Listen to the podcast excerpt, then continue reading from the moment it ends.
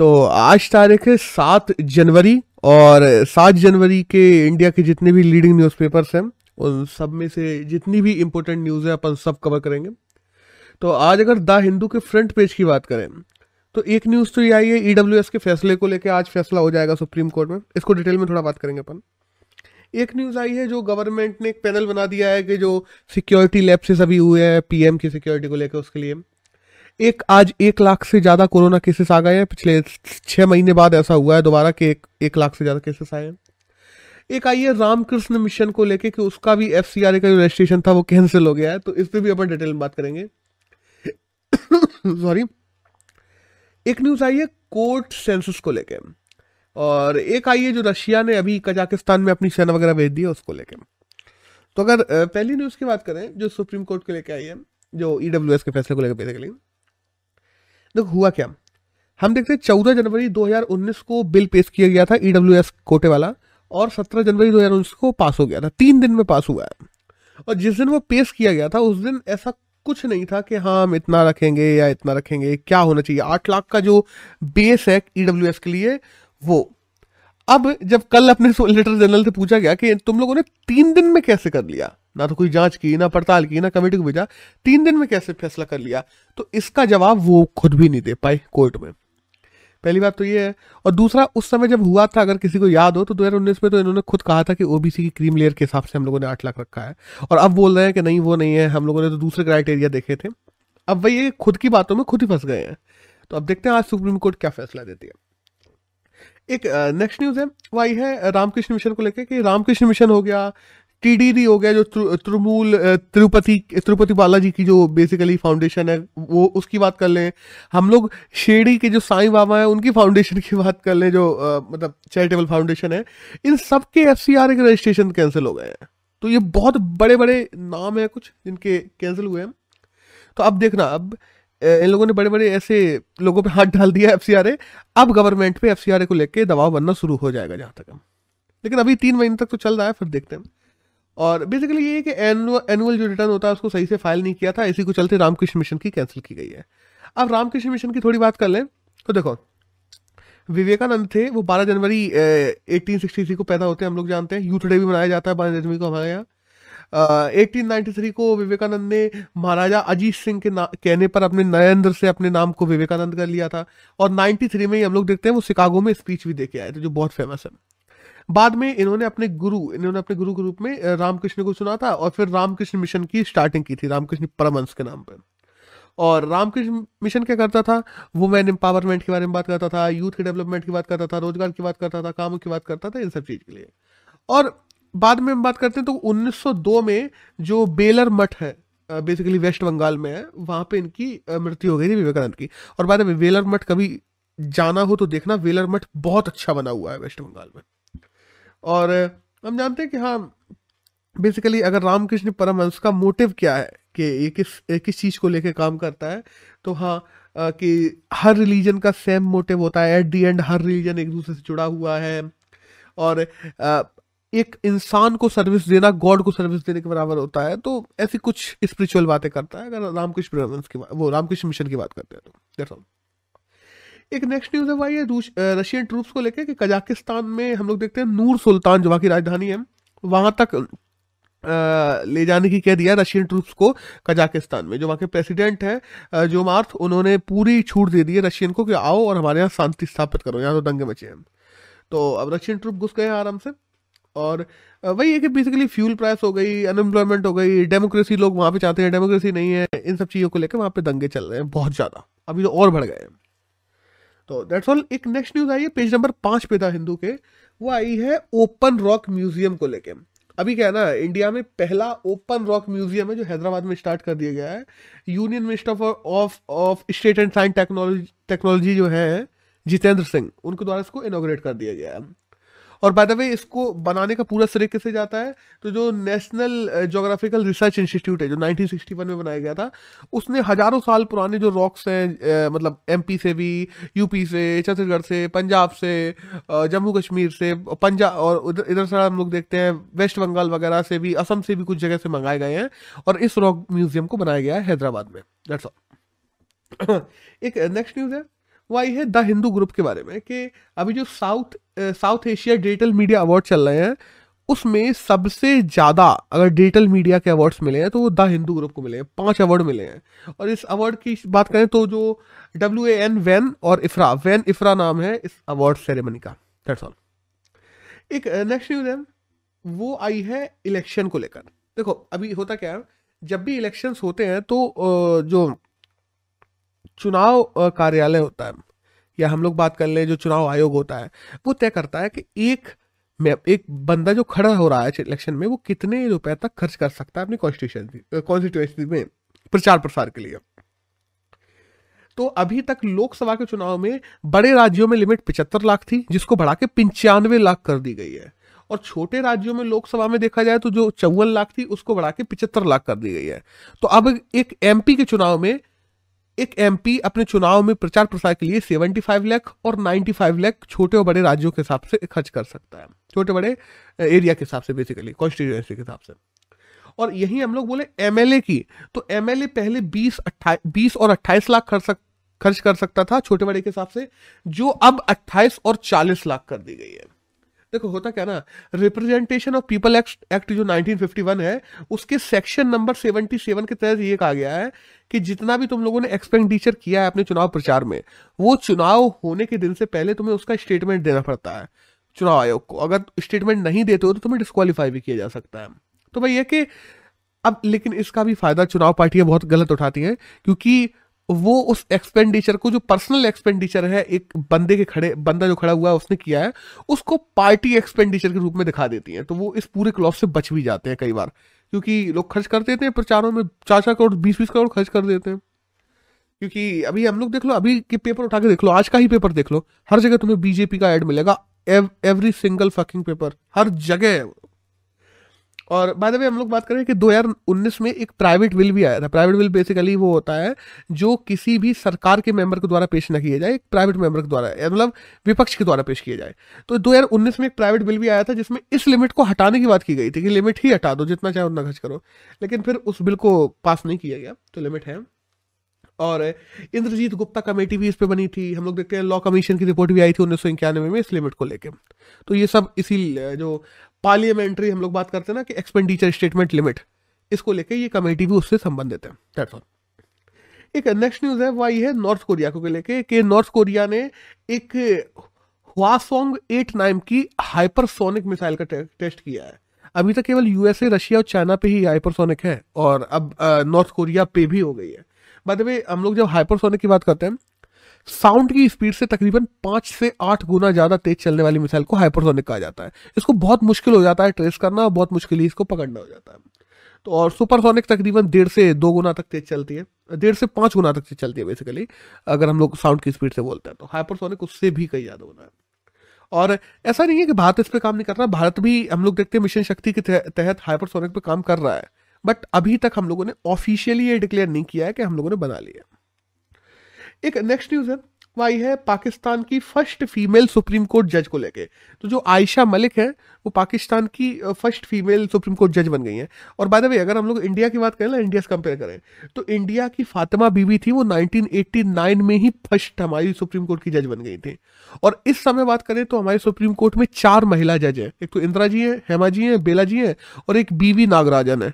और बाद में बीवी नागराजन और ज़्यादा ज़रूरी हो जाती हैं, क्योंकि 2027 में बीवी नागराजन हमारी इंडिया की पहली सीजीआई भी बन जाएँगी, महिला सीजीआई एक नेक्स्ट न्यूज़ है, वो आई है P M F M E stores को लेके। बेसिकली जो हमारी M S M E industry है, उसके बाद उसके द्वारा P M F M E store शुरू किए गए हैं नाफेड के साथ में मिलके।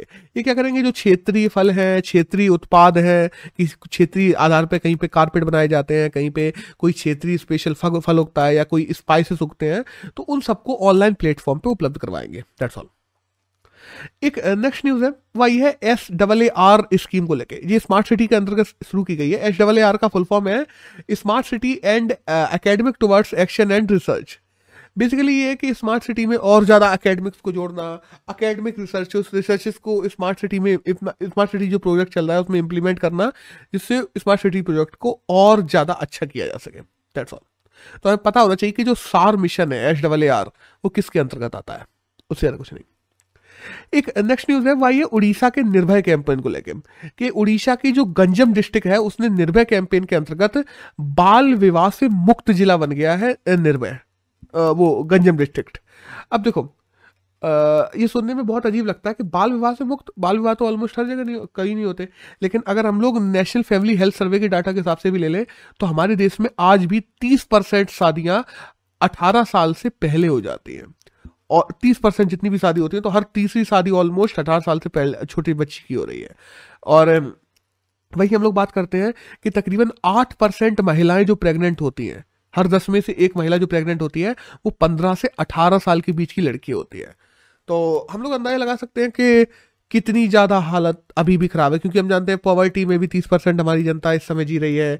अगर हम लोग लिटरेसी की बात करते हैं तो लिटरेसी में भी हमारी sixty two point eight percent है। काफ़ी लोगों पर लिटरेसी लिटरेसी रेट भी हमारे यहाँ की काफ़ी कम है देखा जाए तो ग्लोबल स्टैंडर्ड्स के हिसाब से। तो जब इन सब चीज़ों को देखते हैं तो हमें समझ में आता है। और हाँ जब हम बाल विवाह की बात करते हैं ना तो हम दिल्ली मुंबई हैदराबाद कैलकाटा ऐसे बड़े शहरों की बात कर लो ना यहाँ तक बाल विवाह के केसेस ऑलमोस्ट हर ईयर आ, आ ही जाते हैं एक दो। तो बस हमें याद रखना है कि गंजम डिस्ट्रिक्ट ऐसी बन गई है जिसने जो बाल विवाह मुक्त जिला बन गया है, जो कि उड़ीसा का है। डेट्स ऑल एक नेक्स्ट न्यूज़ है। वही है गुजरात को लेके कि एक standard startup and innovation policy S S I P two point O launch कर दिया गया गुजरात में। ये पहले से भी चल रहा था, इसका दूसरा संस्करण है ये।